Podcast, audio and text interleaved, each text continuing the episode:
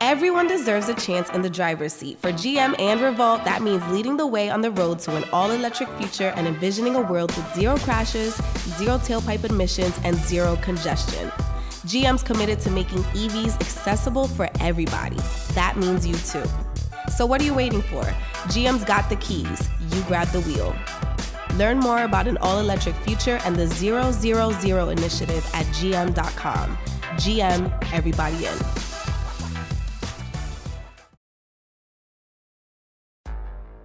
Where are you at with interracial dating and your children?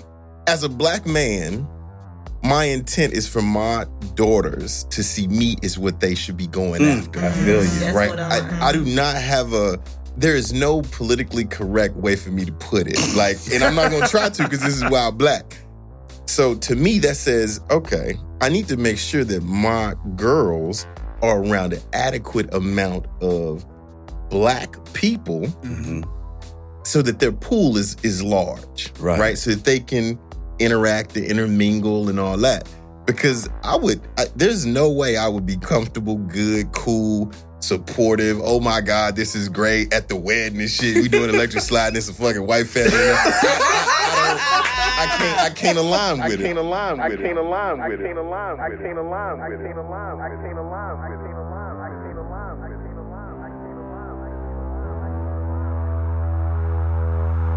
Wel- wel- welcome to Wow Black, a seriously opinionated podcast bringing you the real and raw on anything happening while black.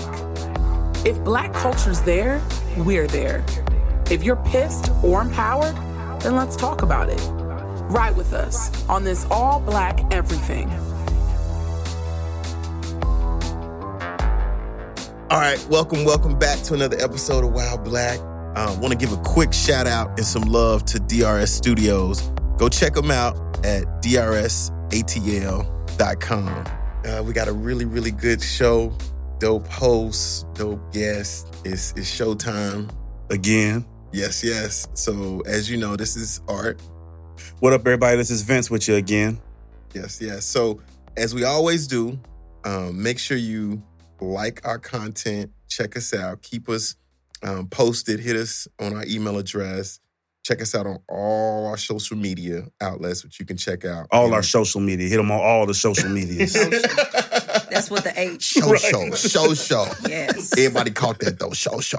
Nah, uh, but make sure you you stay in contact with us. We love the feedback. We love the dialogue. We love the openness. That's how. That's what drives Wild Black. So, without further ado, I think we're gonna jump into this great episode. We're doing it a little differently this time, and you'll see how. yeah. Today's like a, a hmm. panel interview for the most part. We're going to talk about what it is to be a, a black parent this day and this age. And if you are a black parent, you know the struggles that we deal with. You know the good things, the bad things. We're going to talk about a little bit of everything today. And to do that, we stand on our expert tip. But today, experts a little different. This isn't about where you went to school. This isn't about what you do for your job. This is about living with, parenting, raising black children. And everyone in this room has been doing it for different amounts of time. So we're all going to have different perspectives, different thoughts on how we do it. But we, just, we just want to talk about how to do it the right way. So as opposed to going through In and the introducing everybody, right? I'm gonna hand the mic to my left. I'm gonna let Julie talk to you a little bit about who she is, and then we'll go around the room. Hello, everybody. Um, just to tell you a little bit about myself, uh, again, my name is Julie. I am married to a wonderful man, Eric, and I have two just outstanding boys, and Jordan, who is 20, and Jabari, who's 17. Jordan is in school, living on his own, living a life in, in Buckhead, which is, I'm so jealous. Mm, he lives in Um, Buckhead. He's Is living in he- Buckhead, Is he still in your pocket at all? Yeah, Is he still in your pocket at all? Yes. Okay. always in my pocket. Um, need to move over there then. doing very well in school. We have jo- uh, Jabari, who is 17, a junior in high school.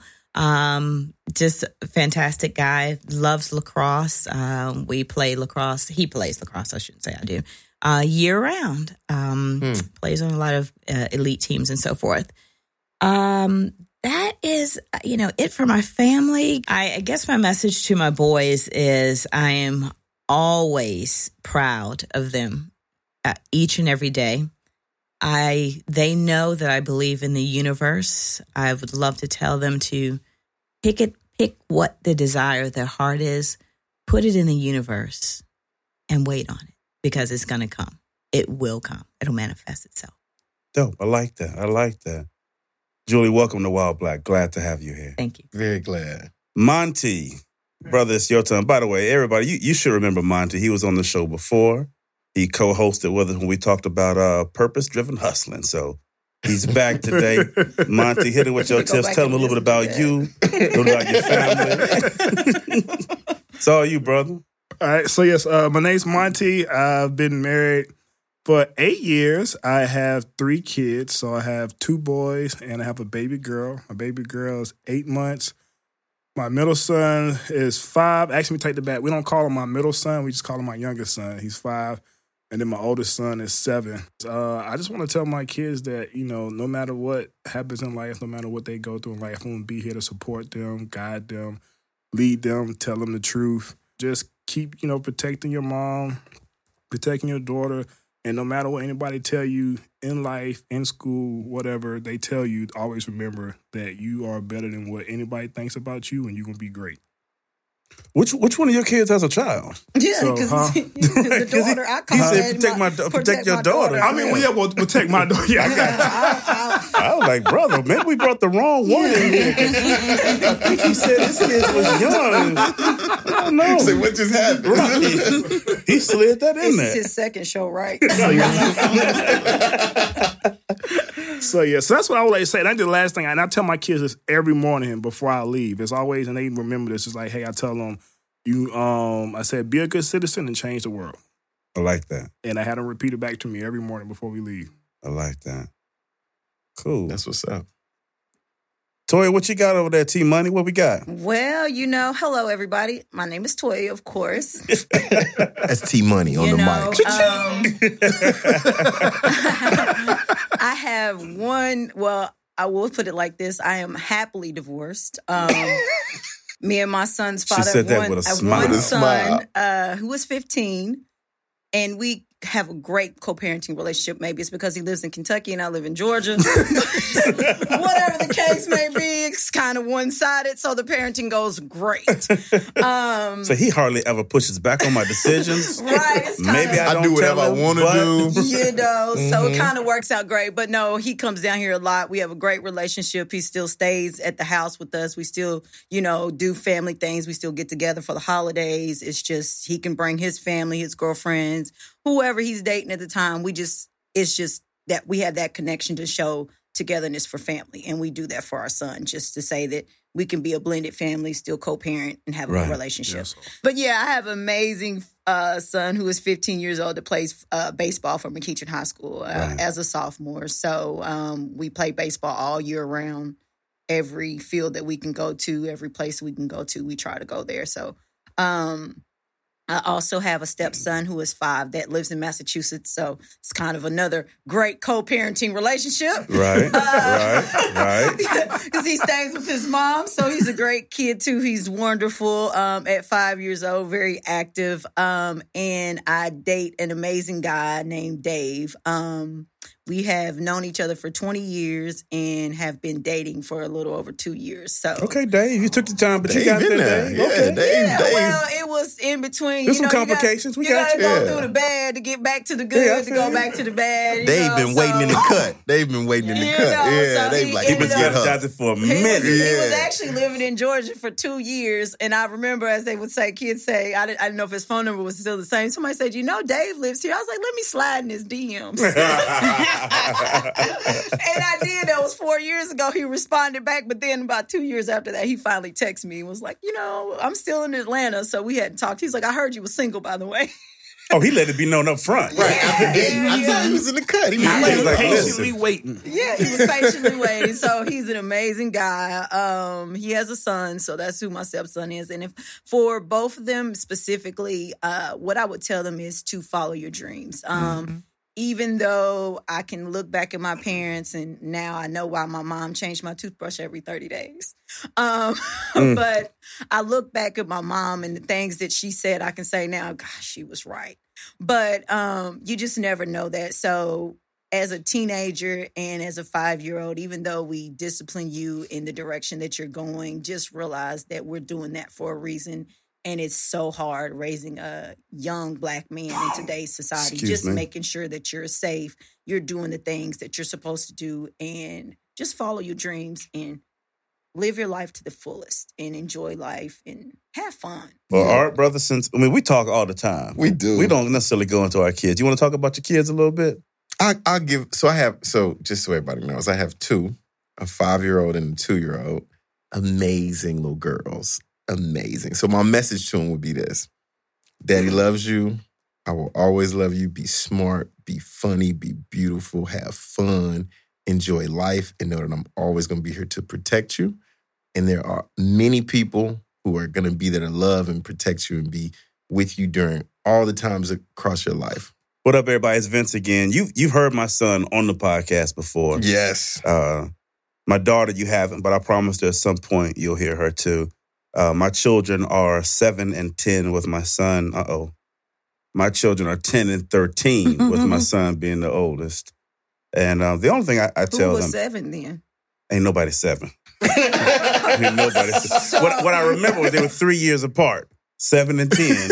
I just I, the wrong number at the Popped bottom. up. I had to flip it over, subtract. They, they ten and thirteen. Oh, that's a lot of work to remember your kids. I divided by two Right. and crossed out the eight. And that's how I came up with the seven. But then I had to add three to that. Remember, you was ten. my message to my children is keep doing what you're doing. I, I tell you all all the time, you inspire me. You make me get up and go work harder. And I just want to see you all go, grow, and succeed. That's all I got for them. So, Okay. y'all ready to get this thing going a little bit? Mm. Sure. Yes. Y'all ready for some wild black shit? Absolutely. Wild black shit. All right, I'm, I'm gonna let everybody just kind of jump in on this one. Oh, this is a good one too. Do y'all wash your meat before you cook it? What? Yeah. Do you wash your meat before you cook it? I mean, yeah, but you know, I read that you're not supposed to. Why not? I don't know. I didn't finish reading it because I was Okay. You know. I was gonna say because I didn't want to read why I shouldn't do it. Now- I was like, uh, Now, what's, saw what, on the headline what's your definition of wash? Wash. Like, Rinse it off. Rin- Okay, rinse it okay, off. okay. Rinse She said off. rinse it off. You gotta rin- turn And the reason why I rinse asked that, I mean, I, I don't will- put no dawn on it. I will rinse it, but I have some friends, some Jamaican friends, that will wash it with raw lemon. I mean, they're Yeah, I've seen washing washing it down Yeah. with lemon. Every Uh, time. Y'all washing it every time. I, don't do, I, I Every do time. rinse it and Yes. kind of rub it. Yeah. I don't know if I believe Monty. He looked up. He's like, yes. Yeah, no, I, Right. I don't play. I gotta get the blood. Yeah, I wash it all off and Yeah. make sure it's good. I, I mean, because they might have dropped that meat on the floor before Yeah. it came to the packaging. I mean, have you ever seen the inside of a slaughterhouse, a real one? I have. No. Yeah, so and then the people that's back there, they all got what you want. You want half a rack of lamb on your jacket. Aren't you washing? We do. Now, I don't know why, but we do. Because when you cook it, I mean, you you it's cooked. So, but we we wash it too. I watched uh, split chicken breast just yesterday, the day before, and asked myself, that's what this question. I was like, why am I? Washing this Why am I damn doing right. That, It's that's about to go in the oven on four honey. fifty. Yes, why am I yes. watching? That's because, Because- great grandma on top of great grandma Slick stuff on washed their meat, and you've been it's been Right. ingrained You've been in doing you the for generations. Yes, Yeah, it's a, damn habit. You wash yeah, you gotta have it. You wash everything, and you clean. You wash the inside of the sink before you wash the meat. There and you then go. wash There's it a- again. Yeah, because yeah. you can't do that. And then Yep. you gotta. My house, my mom's house. You gotta walk away like you a That's servant. salmonella. Keep your hands. Did you wash your hands every five seconds? My mom mm-hmm. Said, "Did you wash your hands? Did you wash your hands? Did you wash your hands?" I just breathed. I mm-hmm. ain't had a chance to move yet. She's like, "I'm getting ready to get a glass." She's like, "Did you wash your hands?" I'm like, "I, I just, I, my hands are like, I'm sterile." Mm-hmm. All right, I'm, I'm gonna sneak one more question in there. Y'all ready for the the real Signature. signature wild black question? All right. Yeah. And we're gonna start with, with you, Toya. what do you love most about life, while black? Being black. Tell me more. I just love being black. I think it's just we as a black person, we have so many abilities to do just everything. And if we put our talents and our skills together, as a group and a community, we could take over the world. And I feel like because I look at sports, we we dominate in mm-hmm. sports. We dominate in cooking. We dominate in in anything. If I want to write, I dominate in penmanship. I dominate in writing books. I write dominate in telling jokes. Anything that comes to me, it just seems like it comes naturally. So I Mm. just love black people because we just have that natural ability to succeed. So that's, That's- why I that. love being black. I, I love, love it. that. I wouldn't change it for the world. I I just I read the other day that, that people are selling a, a gram of melanin is like four hundred dollars. that they're extracting from your skin or from babies, uh, stillborn babies, and babies that um, have been through Planned Parenthood or they've Where been they do that at? What is going on? Because melanin is is is a is being it's a publicly traded uh, commodity. well, don't say that too loud. It's gonna be niggas selling plasma and melanin. At State Farm, we're committed to uplifting Black futures. In collaboration with organizations like 100 Black Men and National Urban League, State Farm provides high school students with the opportunity to learn and apply best practice strategies for saving and investing, all while offering academic support, life skills, and exposure to college access programs to prepare these students for life after high school. Check out 100blackmen.org and nul.org to donate and learn more. Like a good neighbor, State Farm is there. Did not know that. Uh, techno guru. I- that- that- that's that's deeper than that, I though. see That's what- not- My Android Hey, device didn't sell tell me that. Right, I ain't heard that. you need to look at your Oh Apple my Apple, the News. Siri didn't say nothing about that. You need to look at your Apple News. Wait, wait, wait. That's we're gonna have to talk about So that a little so bit. Wesley Snipes sitting out there like this is how I'm gonna pay my tax bill off. Oh, Wes about to be rich than a motherfucker. You're, you're about, you can buy it's publicly traded because they want the melanin is you know our skin. We look at us. I mean, we could be 50 years old, I wonder what they you doing need- with it. They're putting it in other people's skin. All I know Oh is I'm God. thinking back to all them times I was broke in college and went and sold plasma. Mm-hmm. Could have mm-hmm. sold that I could have been selling this mm-hmm. melanin. Mm, You would have been light skinned. right. Becky, Becky, you gotta go over there and get that tan. Just come over here. I got somebody. So I'll be sure to get this check out this melanin. yeah, so you'd have been over here talking about oh, forget that plasma. But so now it's like four hundred dollars or more than that. You can you got your Android over there. Google the cost of uh uh, go on and ask. What'd you say? Google. run, run me a gram of melanin right Go quick. on Amazon. I'm sure they got it. Yeah, so you can. Uh, Okay, Google. How much is a gram of melanin? Negro, you are tripping. That does not compute. You must type that in. really, it's gonna say, "Who told you?" Uh-huh. right, right. So I think I'm not at liberty to that's answer that question. yeah, look, you didn't find it. Your phone can pull it up. Got all Oh, the, he oh, got, see, he look. got ten. Ga- I'm telling you, you got ten gadgets over here. How much is a gram of melanin? Here's a summary from PR Newswire. Melanin is often priced at $350 per gram. It's crazy. What? How many grams do I have? That's my question. I'm trying to. I'm trying to work on my net income. Well, I need to stop going What's to my the net gym. worth? I need to gain weight to get more melanin. Yes. yes. yes. Everybody in here is trying to be lighter skinned. lighter skinned. Wow. We can't even say skin. Julie, what do you love most about life while black? I love the absolute, I love the physical beauty of Black people. I love how we look, the color of our skin, Mhm. the texture of our hair, the color of our eyes, our shapes of our bodies, our lips, our face. Um, eh, my family, we, we travel a lot. Um, you know, different countries. Like we've we went to Thailand. To me, everybody looks the same, Mm. and it's hard to see who's who. But when you see black people, like every single person in this room, we all look different. It- That's you until know, it's not selling like that melanin. right. Mm-hmm. and you know, you never know. You know, we could be fair skinned, green eyes, or we could be beautiful brown with curly hair. I just love the diversity in our physical appearance and what we look like. Th- There's no other population of people or culture of people that look like us. You know, I agree. Yeah, so I just completely. th- that's what I love and you know my, my my two boys i have one that's you know on a little bit um lighter brown another one is more of a a, a chocolate brown but they they're both so beautiful in their own right that you know it's just wonderful. Mhm. Yeah. We are amazing people, that's for sure. Yeah. All right, so every episode we do is always based in some literary piece or spoken word, and we call them dope quotes here. And um, today is no different. All right, you wanna you wanna take them through the dope quote, man? All right, so today's dope quote is an African proverb, and it says, We desire to bequest two things to our children. The first one is roots, and the other one is wings. Like chicken wings. Because you know you in Atlanta. That's how you know we in a room full of black folks. You said wings. Chicken wings. She was straight. Look, we've been Are talking they, about meat are they fried earlier. or baked? Well, Which- All right, so let me read it one more time because we're going to talk about it just a little bit. So, we desire to bequest two things to our children.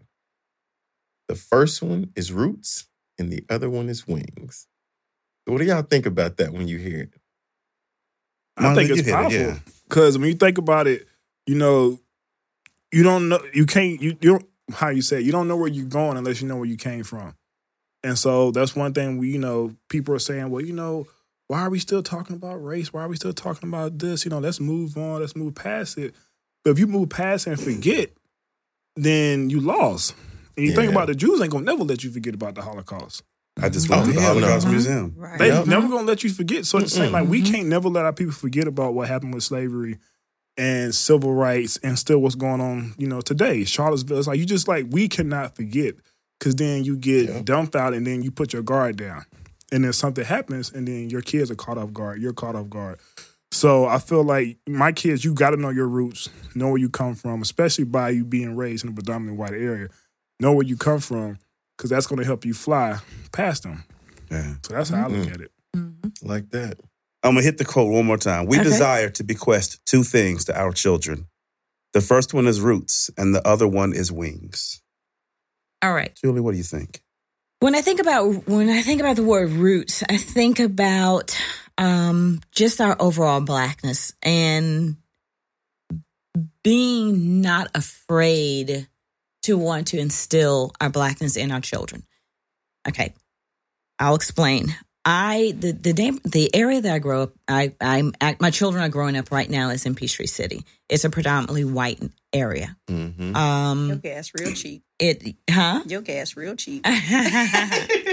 so you know it's predominantly white and so when you come into a, a, a neighborhood like that you have to make the decision do i not really talk to my children about their blackness so that they can just live just a regular normal life and i have to think about one thing or another and that question weighed on me heavily years ago before um, we moved into the area and it came from when I was little. Um, I lived in, I, I'm from Virginia. And so I have two brothers and another sister. And um, beautiful household, you know, mother, father, you know, middle class, blah, blah. So I never really learned much about blackness growing up. Um, just your standard Martin Luther King. That's it. No Malcolm X, no, you know, nothing. And so once I went to college, I met my husband um, shortly after college, and his mother was a civil rights fighter Mm. coming out of Birmingham. So meeting him and listening to him talk about the blackness, hearing her talk about blackness, they're reading the Mayflower, they're reading um, all of this stuff, right? And so this is the first time I'm introduced to Malcolm X. So I'm angry. And so I go home. Rightfully so. I go home to my father, and you know, I post up, right? And I'm like, yo, why didn't you teach me about Malcolm X and, you know, all the civil rights movement and all of this stuff? What what happened? Why why didn't I get that? You know, I got this this run of the mill life, which was fabulous. Right? Okay. Um, and he didn't say anything. So he sat there for a little while. He said, um, Julie, your boyfriend at the time's mother lived in Birmingham. She had all the support that she needed with the freedom riders, the freedom fighters, all that support to protect her. we lived in Virginia. There was no protection for me. So how was I going to get out there and teach my boys about Malcolm X and Black Panther and civil rights and have them go out and fight? And the Ku Klux Klan is two blocks away. My goal in life was to keep them from swinging from a tree. Mm. He said, and so if I had to keep your life completely neutral, then that's what my job was. He said, Did I like it? I hated it. I hated not telling y'all all this stuff. But my job was to keep my boys from swinging from a tree, Amen. Mm-hmm. you know? And so I'm like, wow. I felt bad. I had to apologize to him and say, I'm sorry. Perspective. Because you don't mm-hmm. know what a parent's, you know, what their hardship is to to raise you and get you where you want But. He says, so now I'm glad that you know about that. Go. Learn all you want to do. Be what you want to be. You know, if you want to march now, march. If you want to, you know, protest, do it. You're alive to do it. I couldn't do I didn't have the luxury of doing that when y'all were little. Mm. So now, Mm. now that I live in this community, I made the decision I'm not going to be shy. I'm not, I'm going to tell my kids about their blackness, about Martin Luther King, about Malcolm X, about everything. When you walk into our house, it is not neutral. There's black art on the wall. There's Amen. black paintings on the wall. There's beauty on the wall. You hear the black music. It's not neutral at all. Mm-hmm. So when we have guests come in that are not African American, they come into our world mm-hmm. and they must assimilate to our world. Yes. You see Obama on the wall. when you walk Yes. in my house. Exactly, and exactly. Michelle is on world. the wall. So I want my, that's what, when I say, you know, when we're talking about roots, I want them to know that you are black. You are mm-hmm. different. You are wonderful. And your friends can appreciate you just like they, you know, you have to appreciate Right. them. I love And so that. with that, they get their wings. They understand who they are. There's no culture. They don't have to wait until they're 30 meeting their, you know, their spouse to find out what? What happened with the Mayflower? You know, mm-hmm. what happened with Malcolm X? well, that's about to be a promo clip. You just don't know it You know what I'm saying? I was thinking the same thing. it just Yeah, don't have to wait, you know? So anyway. I had a Love friend come to my house one Love it. time, and he said, "Uh, well, the negrosity is strong in your house." I said, "Yeah, there's no doubt. There's no doubt. It got strong over the holidays. It got strong. We had black Santa everywhere, black Jesus Yes, everywhere. yes, the yes. crosses was black. Yes, Everything. I said, yes. okay, we, And I don't bat an eye when we when I have my parties. They come in, absolutely. and there's there's there's all my black Santa Claus, and I'm like, we're black. I do Shocker. my I do my Yeah, teleconferences man, I know him, right in front of my I know him in the front Martin. Luther My King wife, and Malcolm X pictures. So they see it. He chocolate black too. Cool. And it says you just picked the wrong Anyway. color paint. So no, no, she she was like she determined he gonna be chocolate black. All right, so I, I want I want to I want to do something real quick. You you brought up the introduction of blackness to our children, right? Mm-hmm. And so when you go out and you and you read about the psychology of children and how they uh, consume race and the things around them, they say anywhere from the ages of birth to about really seven or eight, children don't understand race or racism, right? They understand colors, right? Right. And even more than that, they understand feelings. So when they come home, they can't come and tell you the teacher was racist to me today. But if they if, if you have that relationship, they can communicate to you something didn't feel right. I felt Mhm. ostracized. They won't use that word, but they can tell you how they felt. Mhm. So in that, from the panel, what are your thoughts on how and when we introduce race to our children? Because we all know and recognize how important it is in our lives to make sure they recognize that you're black, what makes you different, but it doesn't make you any less. In our opinion, it makes you better. When do you begin to instill those messages into your children, and how do you do it? I started uh, right away with very simple things. With, you know, I would say, You're beautiful. You have beautiful brown, caramel, lovely skin. Um, you're special. You're wonderful. Um, did you know that you came from queens? Did you know that our people in Africa were royalty? Did you know that? You know how special you are? So I would say that from little, you know, when they were little, and just continue to say these things. You're beautiful. Gosh, look how beautiful you are. I could just lick you. I could eat you up. You look like caramel. just so that they would physically, you know, they would feel good about themselves and know that they were special and that they came from royalty. So Julie, I, got want to I want to build on that with you a little bit. Okay. We're, we're talking Hmm. about duality. What are your thoughts on code switching? Is that something that we need to be teaching our children how to do? Code switching. So think about it like this: when you go into the white world, you you behave differently. You may speak differently. You may wear your clothes differently. You may curtail your use of slang when you're in corporate America or something like that. Or you see it now happening a lot in the educational system. Like, what are your thoughts? Do you think that that's something we should compliment our children with, or is it something we should push back and say push to be accepted as you are, as opposed to, to fit in, as opposed to trying to fit into their world? That's a great question. Um, my boys are raised, um, they're educated and they're raised so that they don't really have to change anything in particular to move seamlessly into Mhm. a white or world. Um, they have the education that they need. Mhm. They have uh, the language that they need. Um, I don't. We don't talk about. Oh, you speak too white. You speak too black. You speak correct English. There's no finning. We ain't finning, fixing, none of that. Um, you know, I, I was listening to this one woman the other day, and she said that she can do that. Uh, it's funny that this com- this this uh, question comes up, and she said, "I can be as black as you want me to be. I can be as white as you want me to be." Mhm. Um, and she's like, I find that, that sometimes that's necessary depending on how I want to, um, you know, interact with people. But I don't know. My kids are they they can they just they exist in both worlds. You know, Uh, our community is quite the opposite from yours. Um, it's almost all white, with except you know it's it has pockets of black people. So that's all they see is white people. They don't. They see a handful of black folks.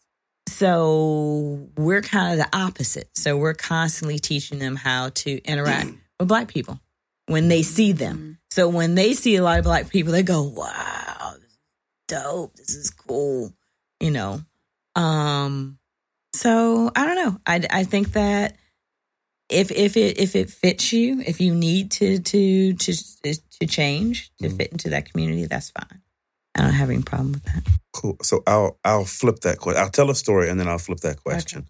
My world is much like yours, right? It's my neighborhood is ninety percent white. The schools are significantly better than where I was before. My children were the only the only black children in each of their grades before when I lived in Arkansas.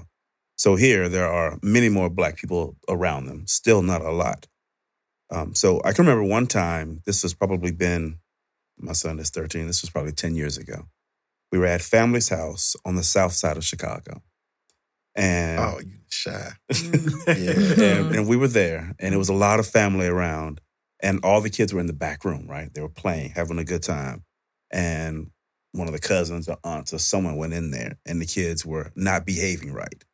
And in an instant, like she whipped off her belt and went to wearing asses out. Okay. Mm-hmm. this is a true story. My son, he had to be right about three because my daughter was still in the carrier.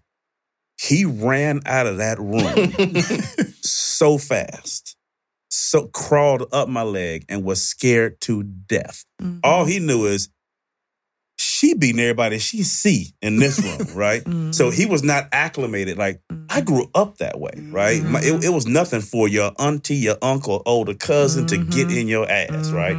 My children, they they had never seen that world before. Mm-hmm. Like a- at a certain age, my parents stopped doing that type of thing, right? Mm-hmm. I didn't do that type of thing. We disciplined differently.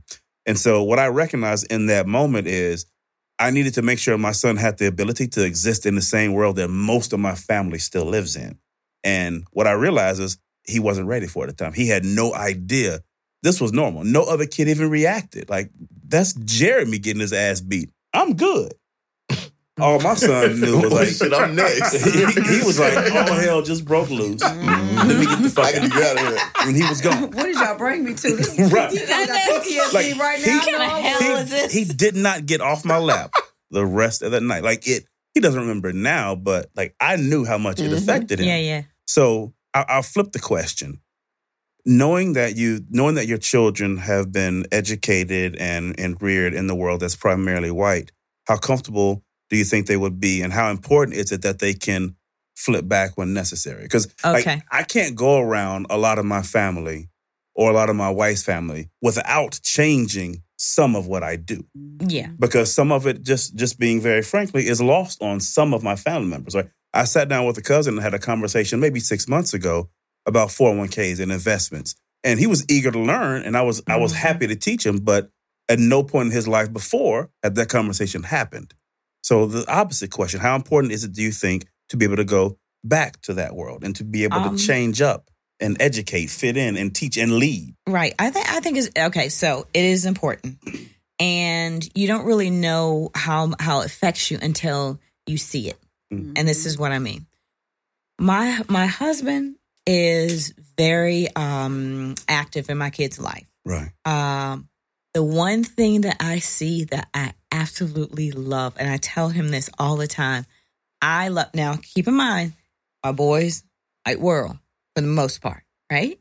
But when they see their black cousins, when we go back to Virginia, Mhm. they can dap them up. You know, whatever that little Right. handshake thing. I mean, just as good as if they had done it 50 times every day. And I smile every time it I makes see you it. feel good doesn't it It makes me feel good. there was a time i was worried Because I was worried. Yeah. Right? And my husband was like, no. You're gonna survive in the My husband was like, Julie. i was worried He's like, Julie, off. Are you I've been black dapping enough? them up since they was two and three and four, you know, and I'm like, uh, you literally go, Right. you know, It's, it's a way they to can, like, they they can, gonna, gonna be okay. And so okay. when um, my youngest son, he's thinking about, he's um, thinking about going to Hampton University uh, to play lacrosse because they have a, a fantastic team. Mm. So he went up there for a recruiting thing and blended right in. I felt good about that. yeah. You know, so I, I yes, they live in this world, but in our house we still move black. And when I look at my boys, you know, I was always worried that they would feel different in different, you know, mm-hmm. situations, but they mm-hmm. roll.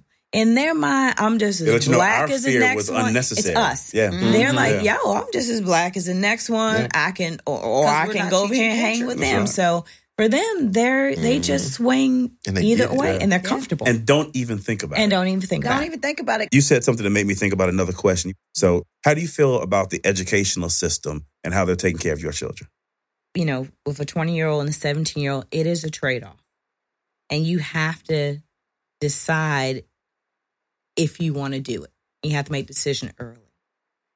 Our school system that we have is, you know, the norm is straight A's. Mm-hmm. Mm-hmm. A's and B's are great. That's the norm. The norm is AP classes, dual enrollment, Right. you know, Mhm. these fantastic GPAs. Everybody goes to college. That's the They're norm. taking college There's courses in nothing- sophomore. That's There's what we're- nothing less Yeah. than that's the norm, you know? So I moved I moved to the area because of the school system. I, you know, I have a master's in education. I taught for a while. Education, that's what we do. All my sisters, everybody were educators. So that's how we ended up in Peachtree City because of the school system and their um their accolades. Excuse me. Um, but the trade off is, you know, I hate to say it, my sons love white girls. You I got know, a question on Yeah, that one. we we definitely I got a And- got that. okay. Yeah. and they they don't see the black girls. They don't see them. They don't see them at all. Mm. And uh, that's a trade off. And that that's what breaks my heart. But I have to constantly remember why did you move here? You moved here for Mm-hmm. the education. But you know, Okay. Hold, That's- hold, Let me- hold that. We'll, we'll come back. 'cause I don't want to okay, go too deep. Okay, we, got, okay, we got a question okay. on that. All right. Ooh, yeah, Yeah, I got Okay. uh, we can go. We can go there. You good? Go. I, I, I want to build on, on something you said because I, I struggle with the education system for everything you all just talked about. When I moved to Atlanta, um, part of the reason I came was to help my children see Black excellence outside of just the household. And when I was looking for my home, I didn't want to do private school, but I did want to find a good school. So I hit good grades, I hit the state report cards, and I saw all these Mhm. great listings. And that's how I picked my area. Mhm, mhm. knowing that I would sacrifice on diversity a bit. But again, I'm in Atlanta now, so it's already better than where I was. Mhm. And what I found is my children are doing great in school. The schools are great. But as I began to dig and as I began to like interact with the school, I noticed problems. So two incidents that happened, I won't go very deep, but one time, one of my children's instructors came up to me and said, Hey, we'd love it if we can make a few changes because he's in this play. It'd be great if you can make his hair just a little bit more um, well groomed. She's to use the word, I can't remember what word she used, but I know it pissed me off.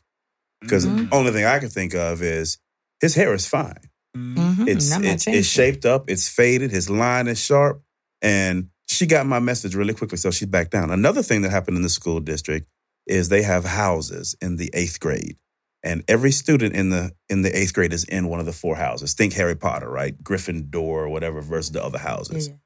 My son is in a house that's named Amistad, and it pissed me off, right? So I, I wrote this long email. And basically, what came back was that, well, our houses are named after African and Swahili names, which I love.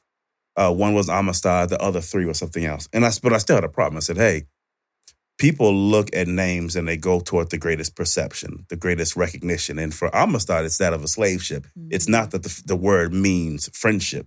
Can we change the name? And she said no. And that for me, that's a trigger. Like I went all the way up to the school board, so it's changing next year. The third thing that happened is I began to dig into the statistics. and what I saw was with all the great scores and the great grades that my children were getting, and thank God my children are extremely well behaved. When I began looking at the expulsion numbers, mm-hmm. what I noticed was that black children in both of my children's school, the middle and the elementary school, were suspended at a rate mm. 16 times higher than the white children. Yeah. And so I checked every school in the county, Mhm. and everyone on the north side was that exact same way. And then mm-hmm. for a moment, I felt bad as a parent because I'm like, they're in great schools, but only if the schools understand them. Mhm. They're in great Mhm. schools only if they don't get kicked out of the great schools. Mhm. And I began to worry about that trade off. Did I make the right trade off? Yeah. Were they safer in a school that may that may not score as well, but at least they're there. They don't have to worry about that. And then there have been small incidents that have happened all along the way. And I think most people are well intentioned, but it is definitely something that I think long and hard about. Mhm. 16 Sure. times more likely to be expelled or suspended than any other student. That's a number that says it's a problem to me. It is Yeah. And- because the reason one one of the reasons why. I, I looked into that when I first moved here is one of the things that I looked at is moving to Georgia, being that the school because I was in Cobb County, but it was the area I lived on South Cobb. Uh, the school was it's a mix, but when my son was in kindergarten and he was getting he got in trouble more hmm then little Johnny that was doing the same thing, he was getting in trouble as he went to Right. sophomore year. Oh my, he's making great grades, making excellent grades.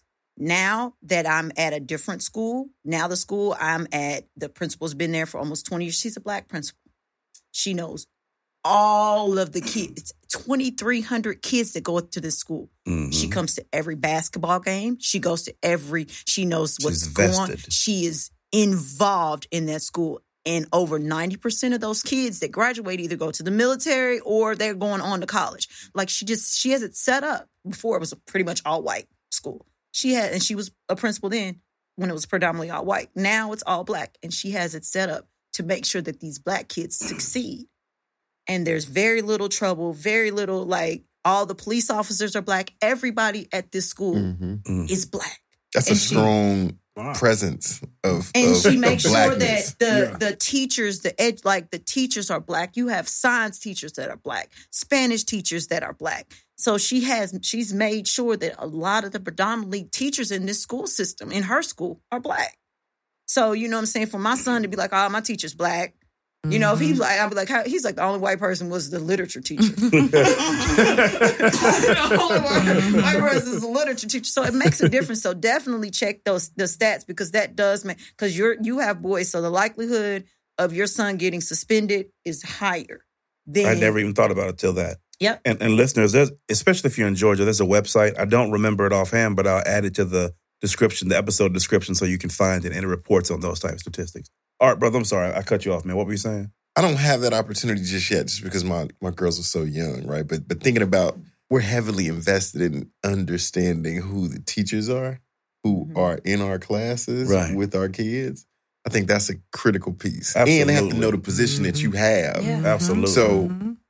To me, like it is absolutely unacceptable to be suspended. Like I, I Mhm. and if it is, it's probably not a problem with my kids. It's probably a problem with the Mhm. educators and their thought process and what's actually happening in the class. So that's that's a huge, huge like red flag for me. When I so I'm sure when you saw it, it was like this shit is fucked up, like Mhm. across the board. Mhm. And and now it's like, how do I address it? Right? Well, how do I ensure that my kids don't one come into that situation? Mhm. But then why is other kids that look like my kids in this situation? Absolutely. Yeah. What I learned from my exchanges, the multiple exchanges with the principal and all the way, I talked to school board members all the way up and down. The thing that really got me and frustrated me was that as we talked about the impact of Amistad as a word, they didn't get it, right? Mhm. They understood, They were ignorant to it. right? Well, Outside of knowing what the definition of no, what they, they, they, thought it knew was. the story of Amistad. And when I started to make parallels, like you would never call a group at school Auschwitz. They got that. She said, I would, I would never do that. I was like, you'd never name a group Tiananmen Square. I said, but Tiananmen Square means heaven's friendly gate. Like, even though you, you would never call a religious group that, they got that. I, I started making other, like flip flop means something different. The word gay means homosexual, but still means happy. I, lo- I use all these. They got all those terms until it was Amistad. Then they no longer got it. Mhm. I had to fight to get them to agree to change it. Like I had to fight for months.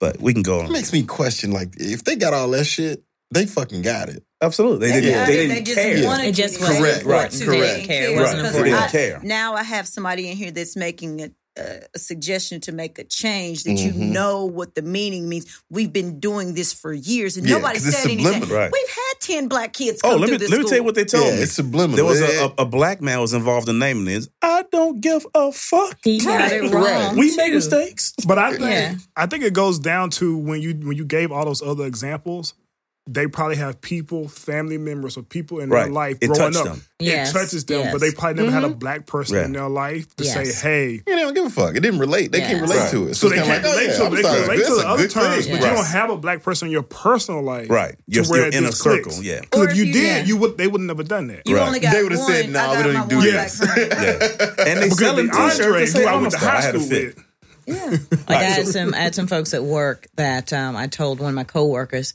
I said, you know, when when when black people sell their house, they have to take down all Pictures. the pictures, Yep. paintings, everything that would identify them as being black because Yeah.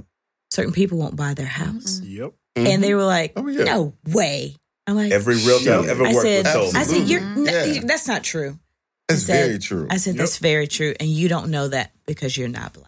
Mm-hmm. And Welcome I- to privilege. mouth Right. wide open. Right. And I just like dropped the mic and walked away. I'm like. Right. And I don't have time to explain this. Had to take my pictures down in my house before I sold it. Yeah, we Oh, did yeah. too. All right, so I want I want to circle back to something we were talking Okay. about earlier, and and Julie, I'm, gonna- I'm gonna come to you because you brought it up. Okay. So, in in the world that we're in now, and the white world, the black world, we're we're pushing for acceptance, we're pushing for equality, we're pushing for our own, we're pushing for all these things. But with that comes the message of diversity and inclusion. so, starting with you, where are you at with interracial dating and your children? Um, That was Ooh, the, that's a subject in my house. Um, interracial dating. Um, you know, Let me be more if- if- specific. okay. dating a white girl or a white man. I won't even say interracial. You- we'll we'll do that. You know what? If and I'm thinking I'm thinking about my my personal dealings with my two boys. Mhm. I would be okay with it if they saw and were interested in black girls too. I'm I'm Okay. completely with you. The fact that if it's your choice. they don't see them at all, hmm I'm not okay with them Right. dating the white girls. I'm completely with that. I'm not okay with that. If they were to date black girls and white girls, I would be like, okay, cool. I just feel like if you're not gonna date us, you ain't gonna date nobody. Um, you know, I don't know. I, I think that, you know, they may have interest in these girls that don't have interest in them for mm. whatever reason. Maybe they're afraid. Maybe it's the stigma. Maybe their parents, you know, they hear it in their house. Don't you date no black guy? You know? And so to me, that makes my son may feel less than. And I hate that. And sometimes I'm resentful, you know, towards these girls hmm because he may like them, but they don't. And I'm like, how could you not like him? He's gorgeous. Look at them, you know? so I don't know. I'm with you. My, my point of view has always been someplace inside of me, I would prefer that neither of my children date outside of their race, somewhere in there. Um, but but a bigger piece of me is I'm okay with whomever you choose if you love if you love them and they love you. But much Right. like you, Right, I need there to be at least the opportunity, the consideration for right. a black man Right. or a black woman. Mhm. Monty, what are your thoughts? So I echo everything you said. Um, and I think so. I go back for me growing up. I dated all races, but I always told myself I was going to marry a black woman. At the end of the day, so it's like, hey, you date, you so you owe the whole nine. So for my kids, I want them to have the same experience. It's like, hey, you can you can date whoever whoever you love, you fall in love, the whole nine, you can date. Um, but to your point, I if you came home with a white girl and you never had a chance to experience a black girl, I would feel some type of way. Right. And then, but then it goes. Then, but then, as you as that question came up, you think about the statement that you know Jordan Peele made was like, "Hey, I married a mm-hmm. white girl because none of the black girls wanted me." And so it's one of those things where it's like, "Hey, if my son comes home, it's like, Dad, like you know, I, I try to talk to this black girl, talk, none, none of them want, like, none of them want to talk to me, and I, can't get dates or nothing like that." Like, Yeah. you know, what do you as a, as a parent? What do you tell your son? Is like, "Hey, you need to keep trying." No, We're gonna find you. Like, hey, I'll be hey, okay I'm gonna call that. my homeboy up. Hey, man, is your daughter single? Mm. I guess I would be okay with uh, that. I- I would be okay Do they with that. still So, yeah, Tinder? so- I just put my kids Yeah. on Tinder. Can we have a play date? yeah. They 17. Don't worry about that. Can we have a play date? Uh-huh. because I'm you not. on Because to be honest, if he if they came home and said that to me, my first my the first thought that probably popped in my mind is I'm trying to figure out like ask my homeboys like, hey, any of y'all y- your daughter single? Right. You got to rank. Because I I'm might outwardly accept it, but be I- trying to figure how I can fix it. Because at some point, I want you to have the experience of dating a black woman and being in a relationship where you can feel comfortable to talk mm-hmm. about anything, Right. you want. Right. Right, Right. right. versus you being because regardless, I understand you can. And again, I never had long term relationships. I've dated white girls, but I never had long term relationships, and I don't know people personally who are in an interracial interracial relationship. But I am curious to know what is your conversation like. How do you have those conversations? Can you really are y'all really being hundred percent yourself? Right. Some of the She things that I feel, is I don't know if I can the say. white guy or the white or the white girl is probably being hundred percent themselves, but that black guy and that black girl, Are you code switching? are you being hundred percent yourself in Mm-hmm. their relationship? Yeah. With the feelings that I have watching politics, social media, news reporting, like I don't think I would be comfortable laying down in my bed, turning to my white wife to talk about my frustrations as a black man. Right. That's me personally. And I have absolutely no problem with white folks. I love some of them to death. Some of them I don't, but there's some some Negroes I ain't too Yeah, fan about either. But I, I do think like hmm. when I think down the line for the frustration that my children have yet to realize that they will have, when you go home and it's dark outside and hmm. like that that's gotta be like that's gotta be a safe space. You gotta go and Right. recharge and connect with someone who gets you and accepts you for who you are, how you are, and why you are. They understand why you are crying as a man, or why you're angry as a man, or why you're upset as a woman. Like I, I want someone next to them who's going to recharge them so that tomorrow they can go out and keep fighting and doing what they have to do. And I, I, I worry. I do worry about that. and they don't, and that like mm-hmm. yo, you with someone who's not going to put raisins in the potato salad. Absolutely. Mm-hmm. And you want What their if these life, these done? and You get want out their- is based on a true story, son. you want their life to be easy. You Right. want their life to be easy. Right. And we know as an adult, as a, you know, I'm not going to tell my age, but we know that it's We not 29. 29. It's like, we know that it's not going to be easy. You know? I mean, it's not, it, it doesn't have to be hard, but it's not going to be as easy if it was, you know, the same race. Because my huge fear is this: is that if my son or my daughter And I will take it back and I will start my if my son is driving in the car with his white girlfriend, he gets pulled over by a cop. My my my concern and worry is if that white cop comes to that car, is he gonna give my son a harder time than if he had a black girl in that seat in that passenger seat mm-hmm. with You him? better believe it. I had a Just because you because you don't know like how he feel when he walks up and see like oh I'm just gonna give him a ticket oh he has a white girl in the car it's Mm-hmm. like does his whole demeanor change and now Yeah. my son is in a you know A or, or, if, or if he or, or if he's out somewhere walking down the street and something happens it's just or go to Yeah. a concert Funny, I had a, a, a situation with, I was traveling with a, a white woman who worked for me. And this was probably four years ago. We were in the airport and I was in line at the gate having a conversation with the gate agent about a seat change. And everything was fine until she walked over there to me. And then she saw the change. And it was her first time seeing that happen. So we had a conversation maybe two or three days later. She's like, I don't want to, I don't want to offend you. She said, but what was that?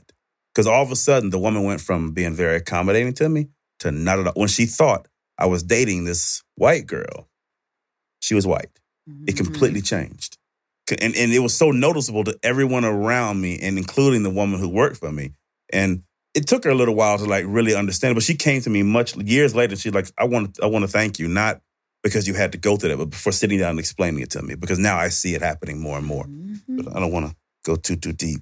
Okay, Toya, I got a question for you. So I gotta, I gotta. Oh, go ahead, I, I was actually waiting for that question to come, come, come through because my reaction to that Mhm. is so opposite, like so very opposite. Break it down.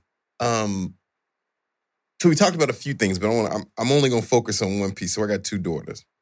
I would be so disappointed, upset, hurt, pissed off, irritated. with my all yes, with my the, daughter. all the, Okay, all right. the, Flip all gotcha. the, the visceral reaction of my blackness. L- listeners, he's, he is stirs damn near standing up right now. because I would, as a black man, my intent is for my daughters to see me is what they should be going Mm, after. I feel you. That's right? I- I, I do not have a. There is no politically correct way for me to put it. Like, and I'm not going to try to because this is wild black. I, I I think that there is a mindset that black men have sometimes when they become successful, or they they they just don't have access because maybe we make decisions throughout their their lives that they're only around people of other colors or white people right. right? And in that, that's what they see. So to me, that says, okay, I need to make sure that my girls are around an adequate amount of black people hmm so that their pool is is large, Right. right? So that they can interact and intermingle and all that. Because I would, I, there's no way I would be comfortable, good, cool, supportive. Oh my God, this is great at the wedding and shit. We doing electric slide. And it's a fucking white family. I, I, I, I can't, I can't align with it. Like I can't Right. mentally, I cannot right. align with it. because I'm looking in the And I- I mirror just at can't do myself. Like I'm, like, I'm like, like, I- I I'm the man that you've some seen your point. whole We're life, going to and you Westlake to watch the football game. Yeah, You chose yeah, yeah, yeah, yeah. I Hey, failed but at why some point. play electric slide with her, bro? I can't do it. I can't do it. I can't. I can't. We in in knowing like if and I, I internalize our history, Wife, stop clapping. and so Mhm. I, I just, I just, right. I, I just can't do it. I, I would not. I would not be able to. You do know it. what it is? You think that you are such of a great example to your daughters that How could they not? how Yes. could they not Yes. want this? N- A, not a- this, a well, black man. How could you not want this? I I just want to make sure that that it's clear my expectation and thought process of what they do, right? I got a question for you. and, and therefore I have to create the environment that they can make mm-hmm. that happen. And if if my if the environment doesn't support that, Right. Yeah. then I absolutely understand why Right. they would go a different Right. route. Right. Right. Right. So What, what it- if the it comes environment back to is me. right and they still choose white? Then I'm gonna ask why. What happened? Yeah. What are you thinking about? What made Okay. you make that decision? I'm not Like, going to what stop you, but we got to have a conversation. Right. on Oh, like- it, I'm with that. I'm, I'm with that. I'm- my mm-hmm. intent would be to stop it. Cause like- Like it, it's not. It's not. Don't see, some me people think that it's a light thought process, but it's really not. It's not. It's, It's an not. aggressive, forceful thought process. Just because that's how I see it. What I, they be like, Daddy? He reminds me of you. I don't know how. How? How could he? How could he? Like help me. Help Why me you getting mad? You sold all your millions. You sold all your millions. If you didn't sell your melon, they wouldn't have been so he looks like me then too, right? Oh, okay. I Yeah. mean, this is me before and this is after. Me after I I'm still sold black my on milk. in the inside. Nope. Just Right, I, right. I was Right. thinking about your future, and they said they could take us off for a couple million, so I gave it to them. Gave it to him. Mm-mm. You know. I can't go. So It would the be women in the hard. room, I can't go. because Can't I it. know your comment didn't follow the lines of his, his comment, but I'm wondering for the mm-hmm. women in the room, the son coming home with a white girl, do you look at yourself in the like? Do hmm. you are you looking at yourself? Like a failure? Well, no, not like a fair. Like, okay, Why didn't you choose Why did you choose a white girl when you have this beautiful black mom? Oh, I don't have. I'm, I'm just, I'm I just mean, curious. You Like, looking at me? I already know what my ha- answer is. that is. thought- has that we thought going pop- did black that thought all the pop in your way. 100%. I never thought about it. I Okay. never thought about it like that. I, ooh, Um, yeah, I got It's, I've thought about it. I just I try my well, you know best what? to like Let me tell you, open. it's not necessarily me, but my my husband says to my boys all the time, "Look at your mother. She's a beautiful black woman. Mhm. That's what you, you don't bring home anything less than this. You know." This So is the he- prototype. So, yeah, yeah. So Yeah. he, you know, he talks to them all the time about this, this. Don't don't bring it home if it don't look like that. You know. Don't bring it home if you I can't think use your it's comb. different because when you talk about your girls, like as as a So woman, don't bring it home if you can't use your comb. females, we like when you're when you're because both my parents are like I said, they're still married. They're still my my dad was very active in my life, Mhm. and when your father is present, a, a a black woman, if your father and I and I can I know this for myself and a couple of my friends specifically, we see our black fathers in our life, and that's who I want to. I want a man in my mm-hmm. life Mhm. like my dad mm-hmm. because that's the that's my provider and my protector. My Right. dad has probably mm-hmm. called me 50 times because he calls me every day just to check on me because that's what a dad does. So you want that type of man, but he he they never judged if I brought home they might my dad might have been looked at me like, you know, but at the end of the day, I look at my son and I tell him just like this, it's so many black women out there. Yeah. It's so many Mhm. black women out here. And if you can't find nobody else, find you a black woman.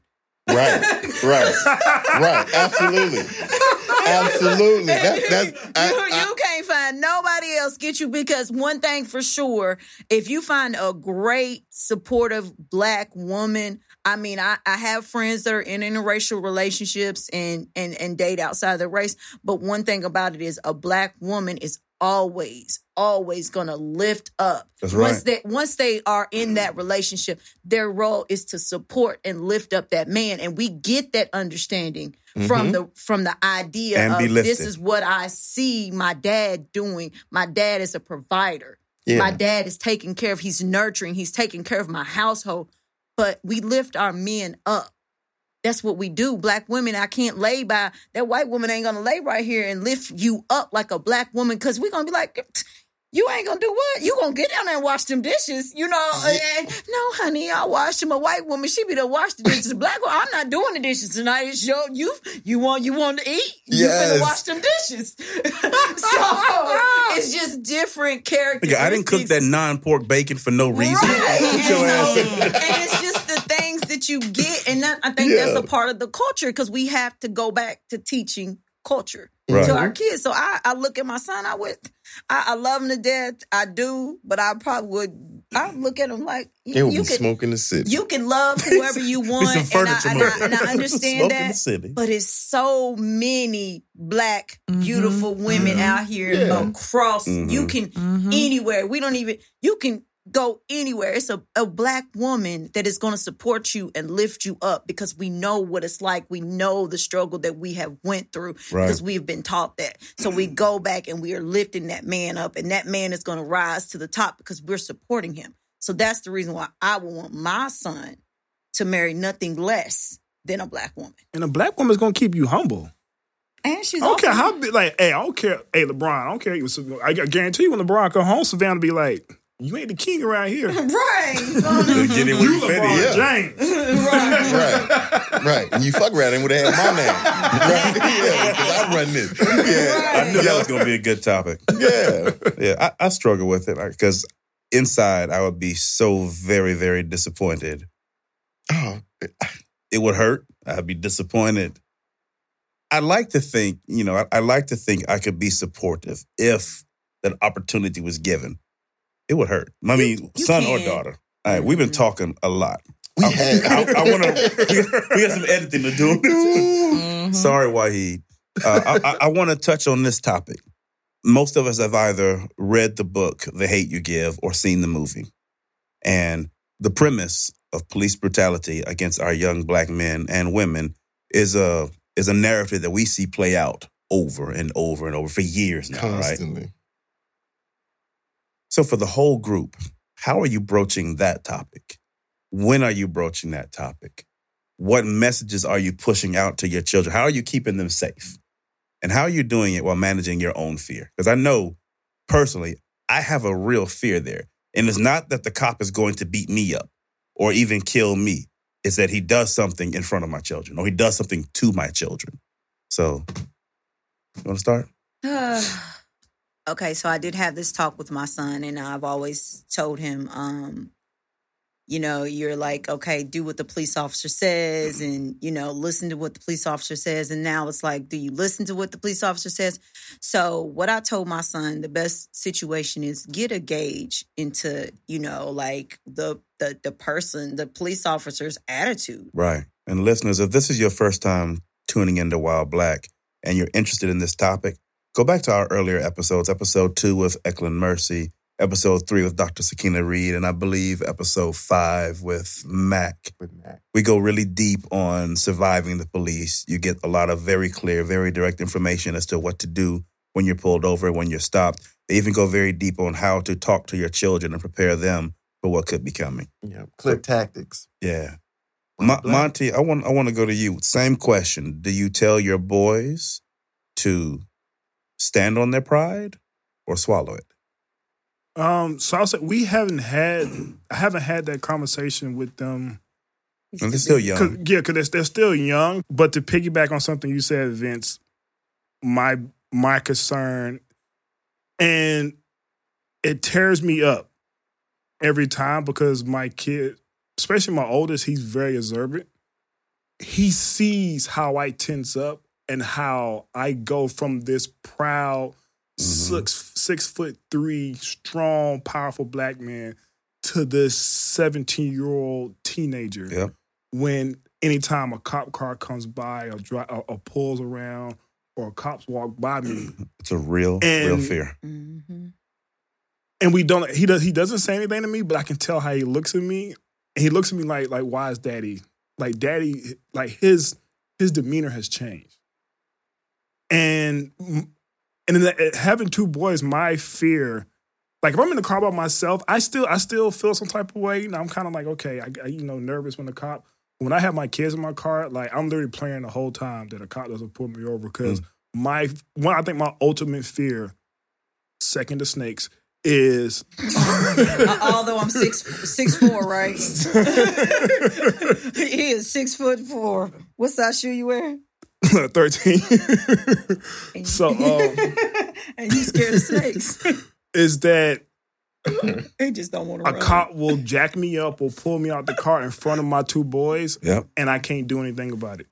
Because if I do anything about it, I could die and not come home. Yep. And then the fear is Yeah. once if I if I was to be taken to jail or he jacks me up and lets me go, it's like I have to look my kids in the eye and have this conversation. And you're Mhm. gonna see your dad at, when, is- at his weakest. Yep. Second It's, to a, none. It's a without self-preservation component to that, though, Yeah. right? Yes. And I, I don't. I, I think we gotta, as as black men, we gotta stop thinking about that as being more prideful. You sh- you should want to make sure you get home to your family, right? And that and that's the right thing to do. Julie, I, want to come to you with the same thing. Okay. Um, how do you teach your children to be fearless when we're fearful? Have that conversation uh, makes me sad. Right. Um, because again, you know, my goal for my children, my boys, is to never have them think that they are less than. Right. So when I go into talking to them about how do you behave when you encounter police officers, there is a difference that we have to talk to them about black how you act as a black boy is how you act as a white boy. It is a big difference. We don't want it to be, but it is. And I hate to even tell them, you know, there's a difference because I don't want them to feel less than. Right. But then it goes back to my the message of my father, what he did to keep us alive. Self preservation. It's self- preservation. it's preservation. Yep. And so I try to pick my words carefully, you know, and I let them know they they don't think living in this bubble that we live in that it'll happen to them. And so I I have to tell them, listen, it can happen to you. You know, both of y'all riding around in these fancy cars, it can happen. That's right. When they come up to you, you know, don't act like your little white friends in this car because you're gonna catch a beat down. You know, you have to be res- if you're you're gonna get shot. down. You know, I, I, I, I, I had a conversation with one of my friends, Diana, Mhm. and I, and I posted on Facebook when all this stuff went down with uh, Trayvon Martin. And I told him, I said, I am scared out of my mind every time my two boys walk out of the door. Why do I have to feel like that as a parent? Why am mm. I afraid? Why do I have to wait until they come in before I can rest at night? Yeah. Why is that? You know? And I had to tell my kids, they didn't understand until I broke it down. I said, I am scared to death when y'all leave sometime late at night, you know? So if you go out there, no crazy driving, no foolishness. Yeah. You know, if you encounter the police, I make sure that their cars is up to date, all the lights work, everything. I I, want I, give the I, police you know, any I- reason. no reason for you to no stop. reason. Don't speed. If you do, yes, sir. No, sir. You know, well, I'm da da da. No, we can't do that. You know, Why you so- pull me over? Prideful, prideful, or swallow your pride. Mm-hmm. Unfortunately, you have to swallow your pride in this situation because I want you to come home. That's right. Well, y'all, Mm. we talked. We touched on a whole lot tonight. Sure did. I appreciate every one of you all coming. I'm not gonna pass the mic around again. We'll be another 30 minutes. all right, brother. You got anything you want to say to close out, man? Great episode. Great. Man, we appreciate y'all as as guests and, and coming in and speaking. It's I think it from from a listener standpoint, we hit on a whole bunch of stuff. And there was a lot of nuggets in all of it. Um, we might need to break this into two sessions. That's what I'm thinking. I was thinking Yeah. the same thing. Part one, part two. Yeah, we're gonna have to. yep, yep, yep, yep, yep. But peace. Cool. Everybody, we out.